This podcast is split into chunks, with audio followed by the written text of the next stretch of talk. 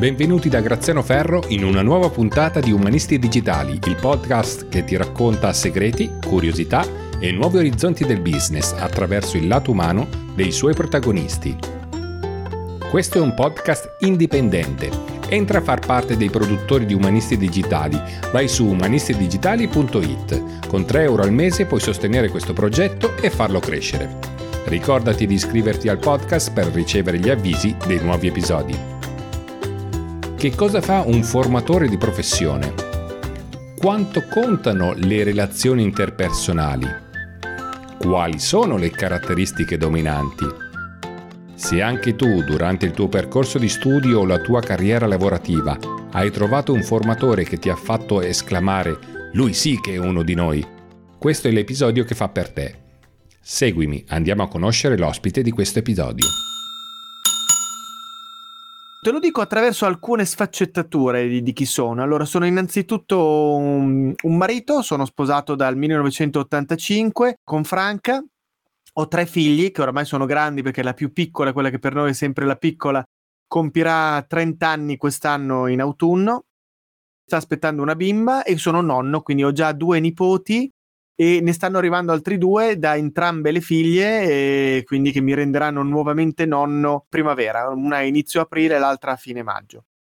Sono un maratoneta perché mi piace dichiarare questo, sono un podcaster, quindi ho un podcast che quest'anno compierà sei anni, quindi nel 2016, sì, a maggio di quest'anno compie sei anni come mestiere mi occupo di aiutare le aziende a migliorare i loro profitti lavorando soprattutto sull'approccio commerciale, su tutto quello che permette di essere più efficaci dal punto di vista commerciale. Come hai organizzato Paolo il tuo lavoro? Ho due grandi bacini di mh, mm, fonte di lavoro, diciamo così. Mh, mm, eh, una precisazione, da diversi anni oramai il lavoro mi cerca più che cercare io il lavoro, quindi queste due fonti di eh, mh, mm, occupazioni quotidiane sono due fonti che eh, mi procurano lavoro. Uno sono i clienti diretti, che arrivano prevalentemente attraverso i social, attraverso il passaparola, attraverso conoscenti che mi suggeriscono ad altri conoscenti.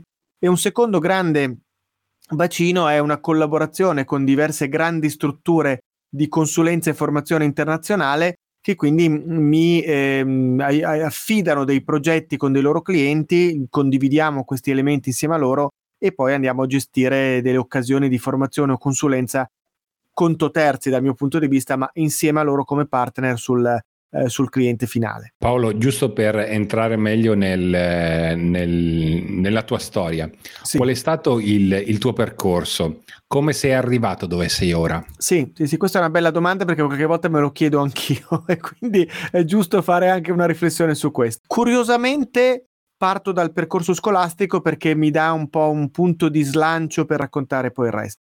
Io ho mm, fatto il liceo classico, mi sono diplomato al liceo classico nel 1979 e ho eh, fatto poi all'università chimica industriale, quindi mi sono iscritto a chimica industriale, mi sono laureato nel 1985, l'anno appunto in cui mi sono anche sposato e ho cominciato a lavorare sugli impianti.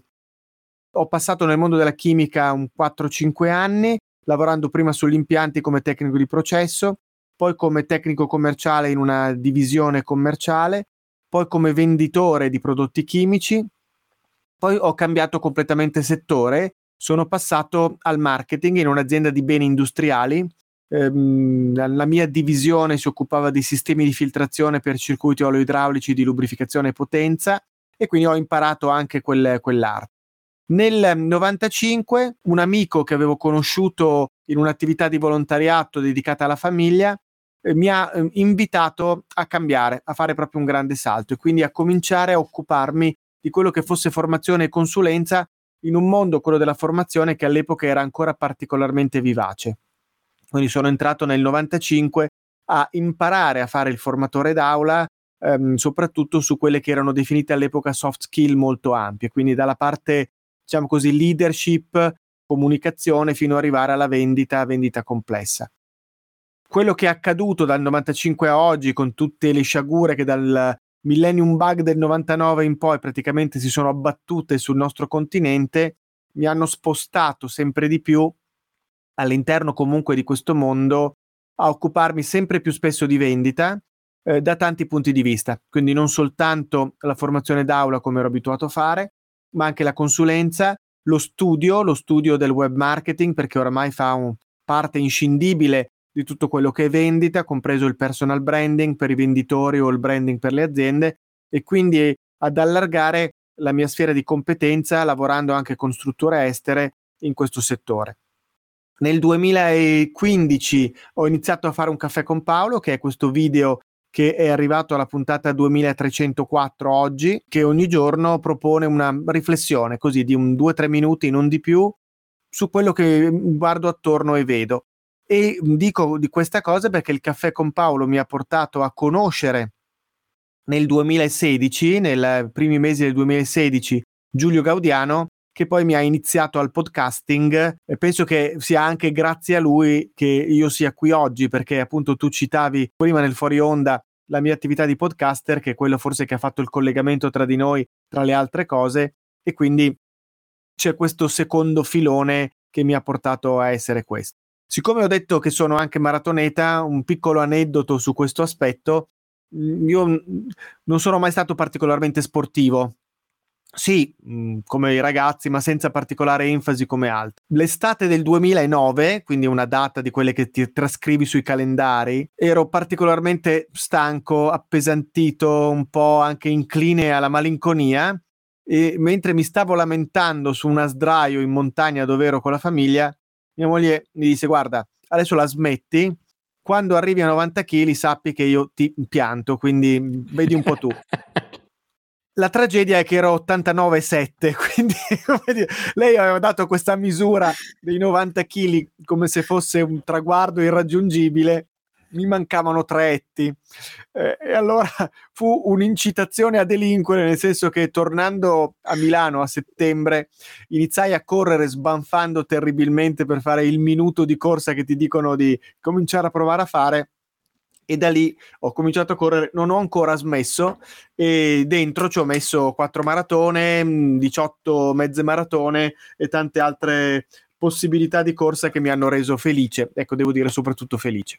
Qual è il, um, il, tuo prossimo progetto? Hai cambiato um, tante cose nel corso della, della tua vita. Co- cosa c'è all'orizzonte come prossimo progetto? Mm, io mi sono reso conto che mm, anche per garantirmi sempre di più mm, un futuro un po' più tranquillo, perché comunque comincio ad avere 61 anni, quest'anno nel 2022 ne compio 62 e vorrei che uno dei miei prossimi progetti fosse anche la pensione, anche se non è esattamente qualcosa che vedo così vicino.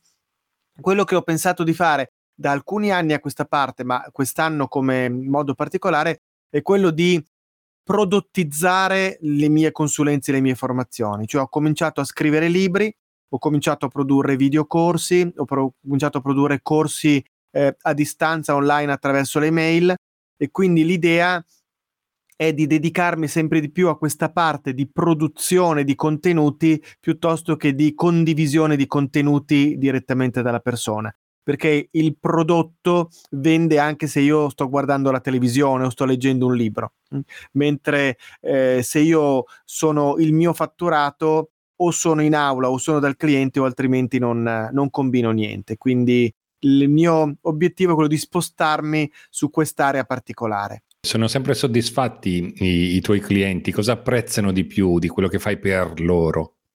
È una domanda imbarazzante perché non dovrei essere io a dirlo, però cerco di essere il più oggettivo possibile. Diciamo che mh, clienti insoddisfatti mi sono capitati molto molto raramente. Credo di mh, arrivare a 5 in tutta la mia carriera e vabbè, qui potrei dirti ho anche degli alibi, non è vero, nel senso che comunque non hai mai un alibi per non soddisfare un cliente.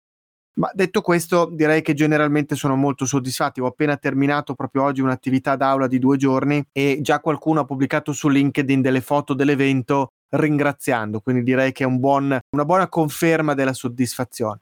Quello che mh, apprezzano di più eh, sono due cose che sono strettamente collegate. Uno è mh, mm, il fatto che mh, mm, eh, mi piace pormi come qualcuno che condivide esperienze, non come un, un, docente. A me il termine docente, soprattutto nel mio lavoro d'aula, mi sta proprio stretto, nel senso che non, non mi sento questo. Io, per esempio, questi due giorni ho lavorato con venditori di esperienza che tra l'altro vengono da alcuni anni di grandi risultati. Con che coraggio potrei dire adesso vi insegno io cosa vuol dire vendere? Io ho la mia esperienza, ho la mia competenza che riguarda la vendita, loro hanno la loro competenza che riguarda il loro mondo e i loro clienti. Se ci sediamo insieme intorno al tavolo, dentro l'aula e ragioniamo insieme, questo funziona. Ehm, e quindi ecco questo, questo, questa capacità, questa volontà, questo piacere di sentirmi uno fra tanti. Tant'è che il più bel complimento che io ritengo di aver mai ricevuto da, da un gruppo di partecipanti è ancora di un po' di anni fa, stiamo parlando di qualcosa intorno al 2000, i primi anni del 2000, ma è stato talmente forte da, da rimanermi così impresso. Era un'epoca in cui esistevano ancora i feedback scritti, quindi si dava questo, questo foglio a fine corso ai partecipanti per rispondere alle domande e poi c'era uno spazio per i commenti. E ricordo che eh, stavo seguendo un progetto molto grande, molto importante per una grande azienda italiana di, di logistica e eh, tra le varie sedi che avevo seguito c'era questa che era un, vicino a un porto, era un porto, eh, porto di mare, un porto di, di commerciale e avevo lavorato con i magazzinieri, mm, quindi in quella sede c'erano i magazzinieri, avevo lavorato con i magazzinieri. Ricordo appunto come molto gradevole questo commento, uno dei partecipanti tra le note ha scritto, scrisse uno di noi. Ecco, io credo che quello sia il più bel commento che io abbia mai ricevuto, il più bel ringraziamento che abbia mai ricevuto. L'altro elemento è la capacità di calarmi nella realtà del cliente, quindi studiare la realtà del cliente prima, impararla con loro, cercare di adeguarmi al loro linguaggio, eh, linguaggio tecnico, a volte le persone usano dei termini che sono specifici del loro mondo, se non lo comprendi e non parli quel linguaggio eh, risulti un po' estraneo. Invece volendo essere uno di loro, proprio come mi dissero, devo cercare anche di capire il loro linguaggio, capire il loro mondo. Ecco, credo che questi siano i due elementi che i miei clienti mi riconoscono come eh, differenzianti e come particolarmente soddisfacenti per quelli che sono i loro obiettivi. L'empatia e l'ascolto attivo sono abilità che si, che si apprendono per um, diventare uno di loro, tu di solito che cosa fai? Fai, fai, uno studio, vai a chiacchierare con una decina di loro prima degli incontri? Ehm... Allora, sì, nel caso della vendita sicuramente sì, mm, soprattutto in questi ultimi anni in cui eh, bisogna essere molto centrati sul loro mondo, ehm, ho cercato proprio di fare questo, quindi normalmente prima di iniziare un percorso chiedo sempre di parlare con il direttore commerciale, con qualche capo area, con qualche venditore, in modo proprio di cercare di capire quello. E poi cerco studiando il loro sito di vedere quali sono gli elementi di spicco e altro. Quindi c'è una preparazione. Poi credo che questo sia anche un po' di mestiere, essendo tanti anni che faccio questo lavoro, è la capacità di giocare all'ennesima potenza quell'empatia e quell'ascolto attivo che dicevi tu. Quindi anche la capacità di catturare quali sono i termini Mhmm, privilegiati, lo stile di, di conversazione, anche magari la, la, postura, la gestualità qualche volta, no? Mhmm, per esempio, una delle prime cose che faccio quando entro in un'aula, se non è già stato fatto prima, è togliere la cattedra. In genere ti mettono il banco relatori. No, io lo metto in un angolino, semmai mi serve solo per appoggiare il computer e far vedere qualche slide se c'è bisogno di farle vedere. Mi siedo al tavolo con le persone, mi siedo vicino a loro, perché siamo uguali, questo non vorrei dare l'impressione di dire che siamo diversi, no, ma voglio dire mh, siamo colleghi con responsabilità diverse che parliamo delle stesse cose. Ecco, questo intendevo dire. Quindi quello che dicevi tu su questa capacità che è l'empatia e l'ascolto attivo, credo di averli sviluppati molti in questi anni. In fin dei conti sono quasi 30 anni che faccio questo mestiere. Come dice Montemagno in un famoso video, se non sei un cerebro leso qualcosa avrai anche imparato no? a fare. Quindi ho imparato a fare questo. Come hai disegnato la, la tua routine eh, giornaliera per perseguire i tuoi obiettivi, tenendo conto che sei anche un maratoneta, quindi insomma hai anche gli impegni per quanto riguarda l'allenamento quotidiano. Com'è la tua vita? Mm, è una vita complessa perché diciamo così disegnare una routine quotidiana vera e propria è molto, è molto difficile. Eh, mi spiego perché. Eh, ti faccio il resoconto delle ultime due settimane. Mm, ehm, allora, partendo da due settimane fa, lunedì e martedì sono stato da un cliente in provincia di Varese, in provincia di Como, dalle parti di Como sulle montagne. Mercoledì sono rimasto in ufficio e ho fatto mezza giornata di lavoro a distanza dall'ufficio poi mi sono spostato a Cremona mercoledì sera, giovedì e venerdì ho lavorato a Cremona, domenica sera sono tornato a Cremona per altre due giornate, da Cremona sono stato a Bologna, da Bologna sono andato a Voghera e sono rientrato venerdì sera a Milano.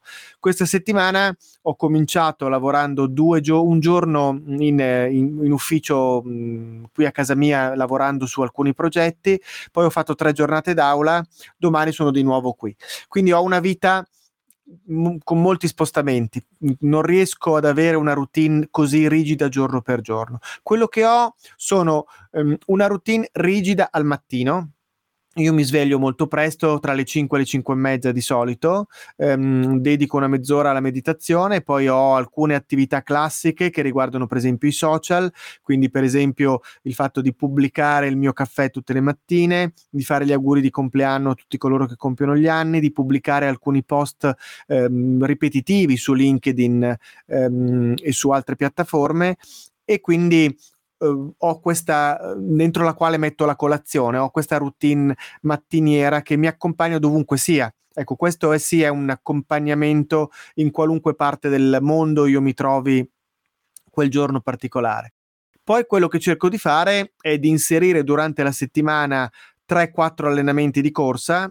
Sicuramente sono avvantaggiato perché due di questi sono il sabato e la domenica eh, e quindi gli altri generalmente sono il martedì e il giovedì e lì cerco un po' di arrangiarmi in funzione di dove sono.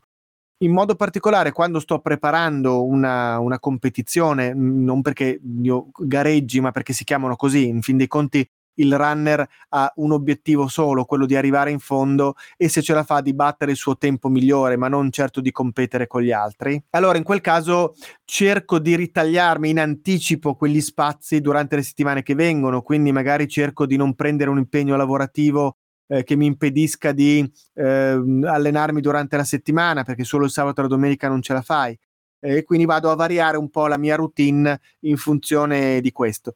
Il tipo di lavoro che faccio, che è spesso, direi quasi sempre, presso il cliente, abbiamo spostato alcune attività a distanza un po' con la pandemia, un po' eh, con quello che ne è subentrato, cioè un'abitudine anche a fare attività a distanza e non mi aiuta a, a, ad avere una routine uguale tutti i giorni della settimana, tutti i giorni dell'anno, come chi ha invece un lavoro che è meno eh, non meno vario perché poi la varietà c'è, ma meno ehm, confusionario, diciamo così, meno, meno, che ti porta in giro. Un, uh, un consiglio mm, per chi mh, mm, non ha mai corso e vorrebbe diventare un maratoneta, eh? che cosa gli, gli diresti?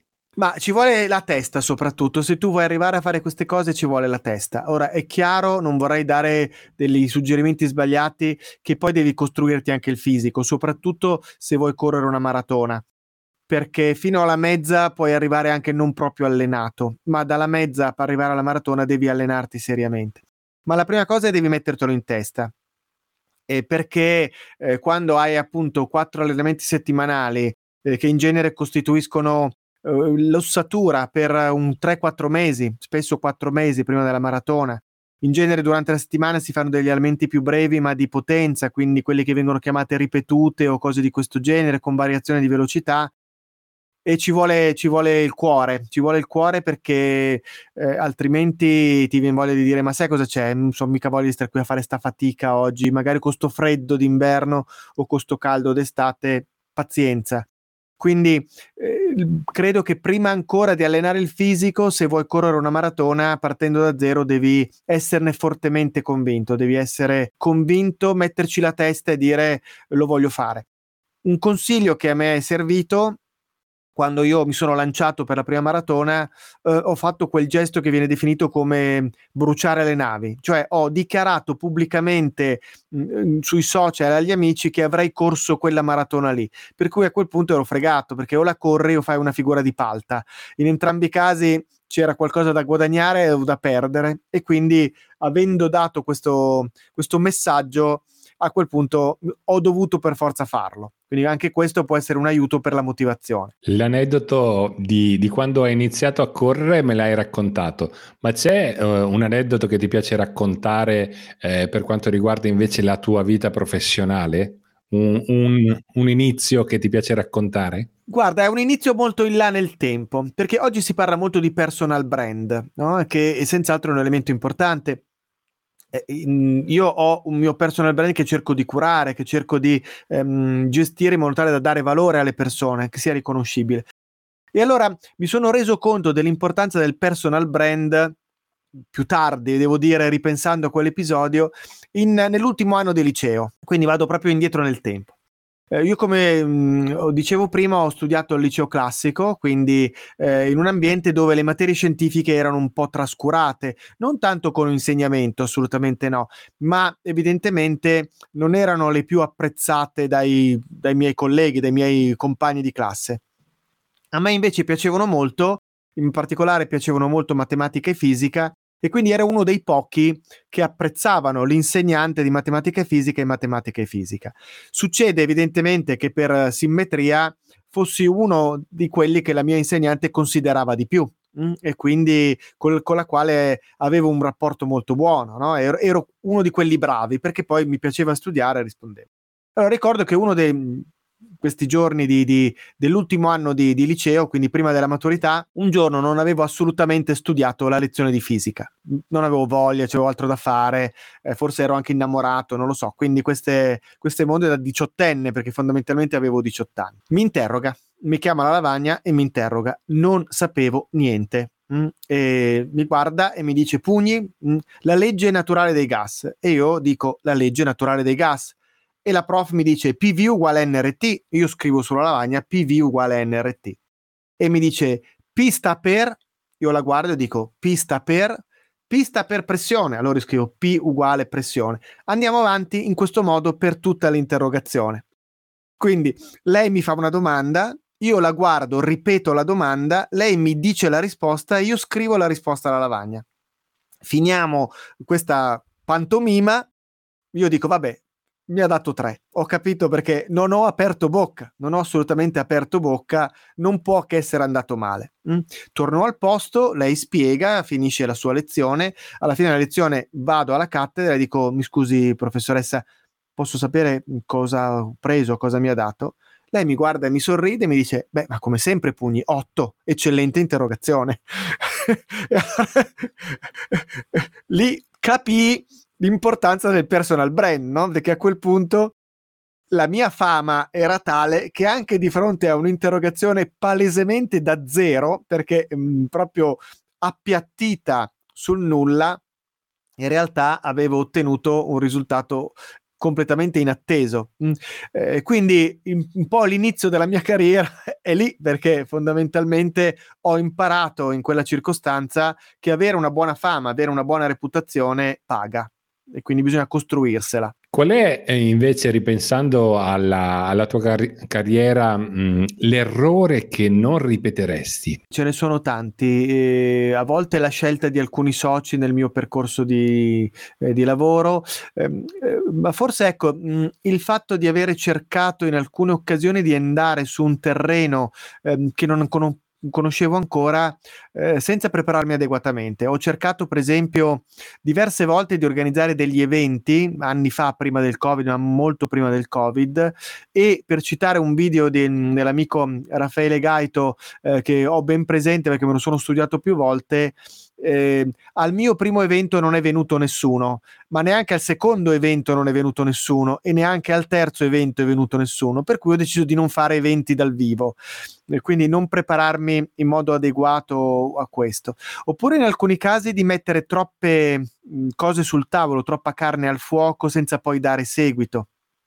Mm, quindi scegliere con accuratezza quelli che sono i percorsi da fare, eh, non correre dietro a tutto. Ecco, credo questo che siano errori con i quali combatto ancora in particolare perché questo piacere, curiosità per fare tante cose, alla fine mi spinge a provare qualcosa di troppo e invece dovrei cercare di farne una in meno, eh, sia sicuramente un errore che non voglio rifare, come giustamente suggerivi, e con il quale combatto quotidianamente. Invece qual è la, la più grande difficoltà che hai incontrato nella tua professione?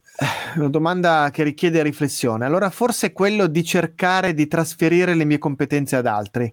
Um, uno dei rischi di chi fa il mio mestiere è quello di alla fine essere una one man band. Mm, eh, quindi la, la, fatica nel anche nel dare la passione ad altre persone, ma poi nel travasare eh, quello che si ha in testa, eh, che molto spesso è vita vissuta, quindi è ancora più difficile. Non sono nozioni, non sono suggerimenti, sono esperienze che hai vissuto e quelle diventa molto difficile comunicarle.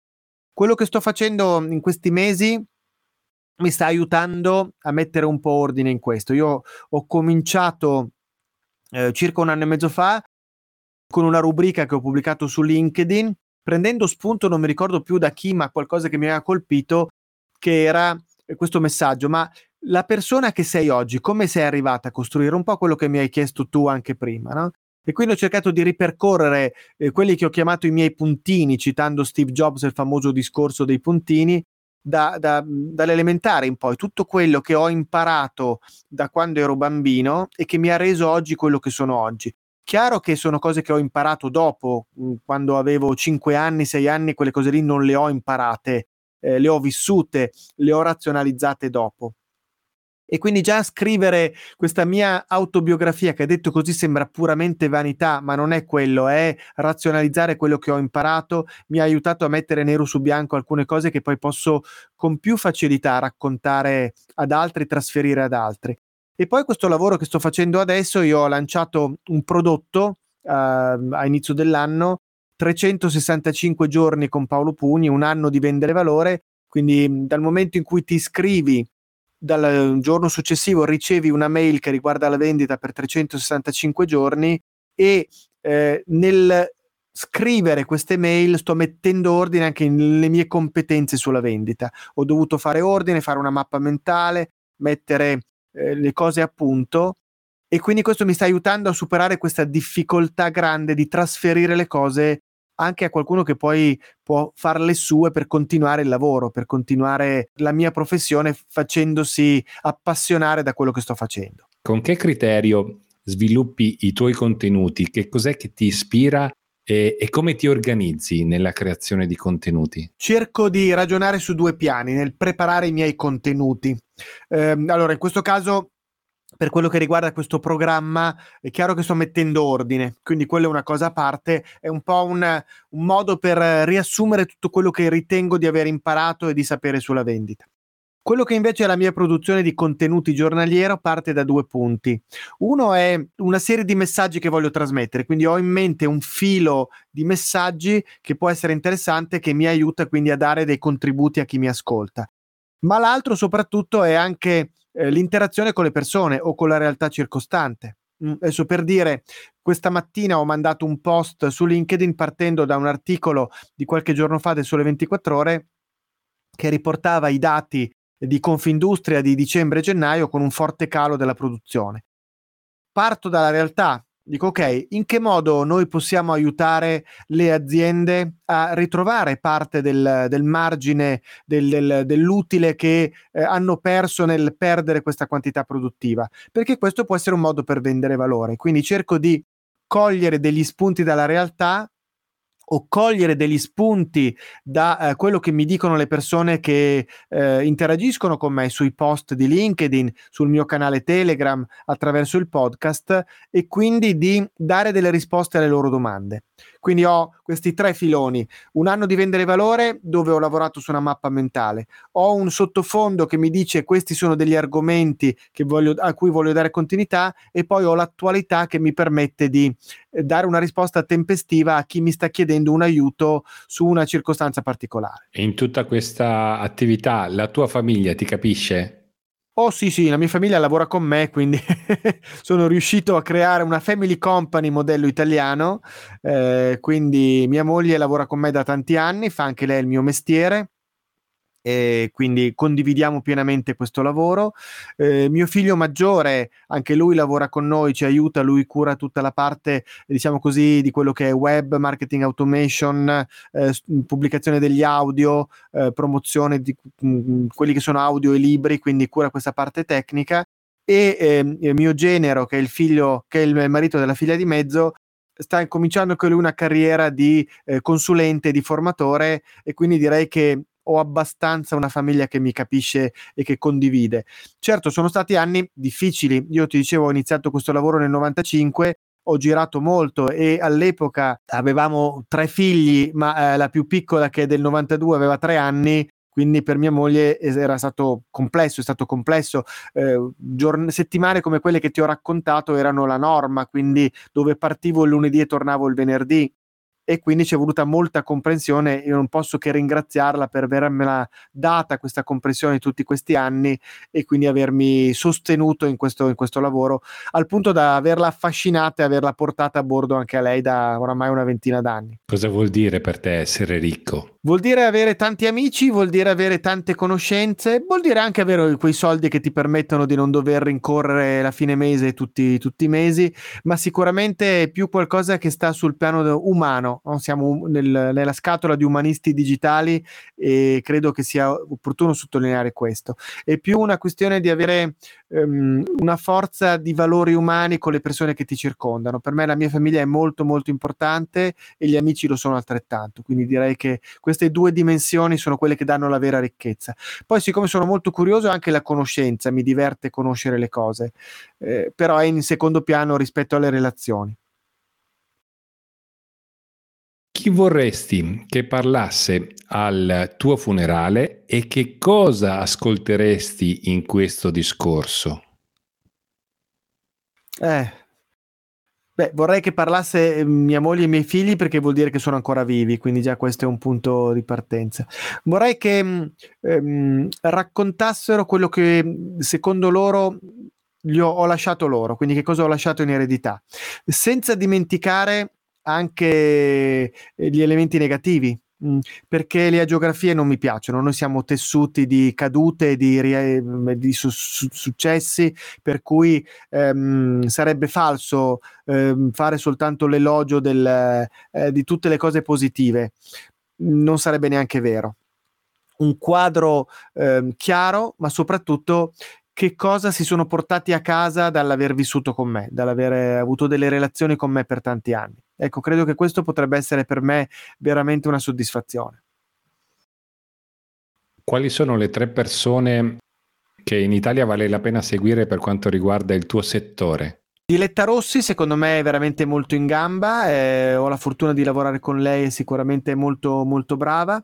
Eh, Stefania Boleso che è nella parte marketing, quindi è in quell'area che in parte si sovrappone a me e per la quale mh, ho profonda stima Um, Alessandra Colonna, anche lei è nel mondo della negoziazione molto brava. Ti aggiungo un quarto nome per non fare ehm, lasciare indietro nessuno: Francesca Di Falco, che è una life coach, ma dalla quale ho imparato molto. E mi sono accorto di aver dato il nome di quattro donne. Va bene, comunque va benissimo così. Tre libri assolutamente da leggere e perché? Allora, Il Signore degli Anelli. Il Signore degli Anelli è un libro assolutamente da leggere perché c'è dentro tanto e ha tanto da darci. Eh, la Divina Commedia che continuo a leggere e rileggere perché c'è anche lì un tesoro inestinguibile, qualcosa di veramente utile. E visto che dobbiamo mettere qualcosa, voglio mettere qualcosa anche sulla tematica del lavoro, metterei le sette regole per avere successo di Stephen Covey che sicuramente ci permette di avere un quadro più ampio di tutto quello che è il mondo delle relazioni, perché poi non parla solo di vendita, non parla solo di relazione tra colleghi, ma parla della nostra vita. E quindi credo che sia anche sul piano um, dell'umanità, come gli altri due che ho citato prima. Eh, visto che sei, credo, il primo, il primo, ospite che mi cita la Divina Commedia, ti, ti, voglio domandare se per caso hai fatto come me e ogni tanto ti leggi Il Paradiso a voce alta. Perché io trovo il Paradiso letto a voce alta un, eh, di una piacevolezza estrema. No, non sono ancora arrivato a leggerlo a voce alta perché un po' di imbarazzo ce l'ho, mm, però leggerlo e rileggerlo sicuramente sì. Ogni volta magari con un commento diverso. Adesso sto leggendo quello col commento di Franco Nembrini che trovo eccellente e ecco, e ogni volta trovi dentro mm, cose nuove che non avevi immaginato. Io ci ho trovato dentro, per esempio, qualcosa che riguarda la vendita, se mi permetti di dirtelo, perché, eh, perché mh, si parla spesso di mh, ruolo del venditore e del cliente nella vendita. Allora, secondo me, la Divina Commedia lo spiega bene.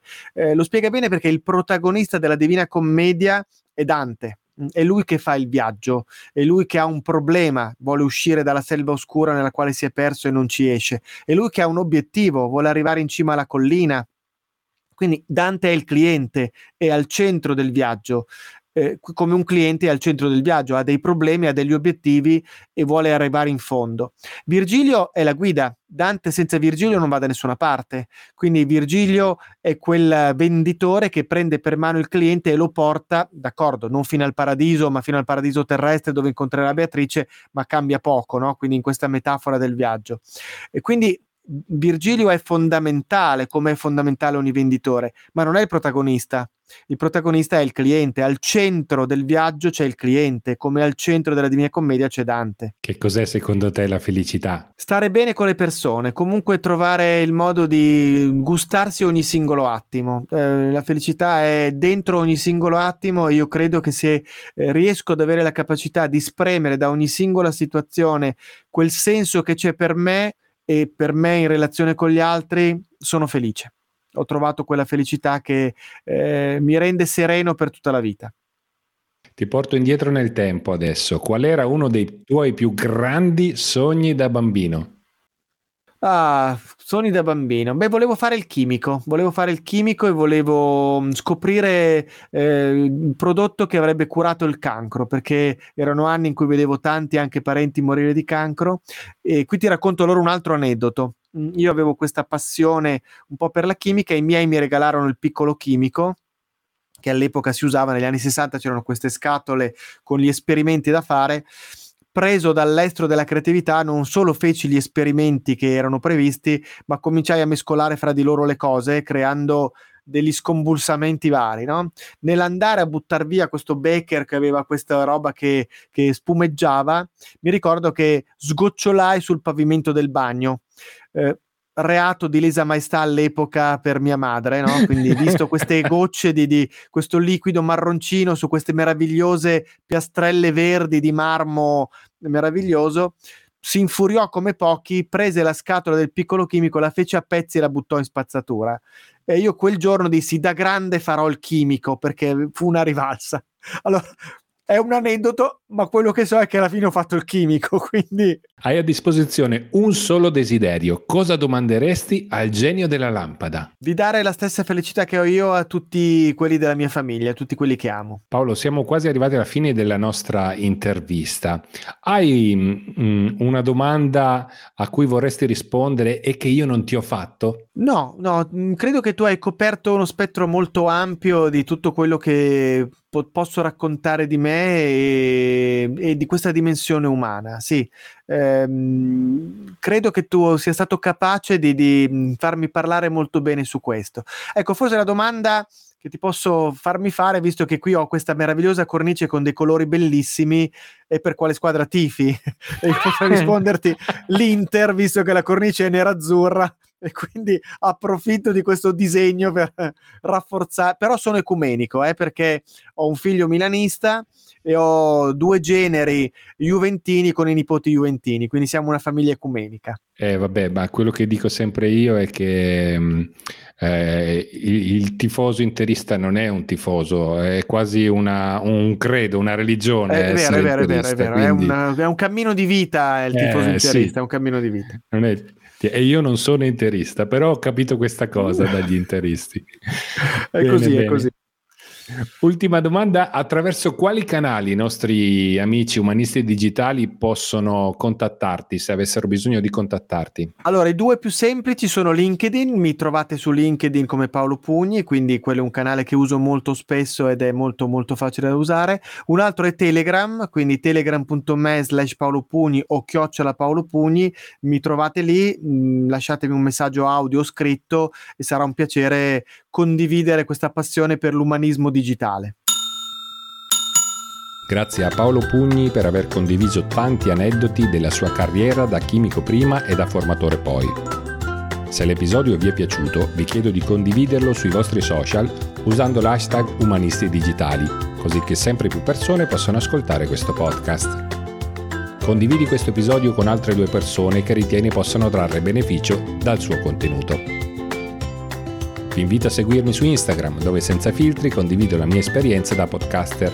Se ti stai chiedendo come diventare produttore di questo progetto, vieni su umanistidigitali.it. Vi mando un grande abbraccio e vi ringrazio di cuore.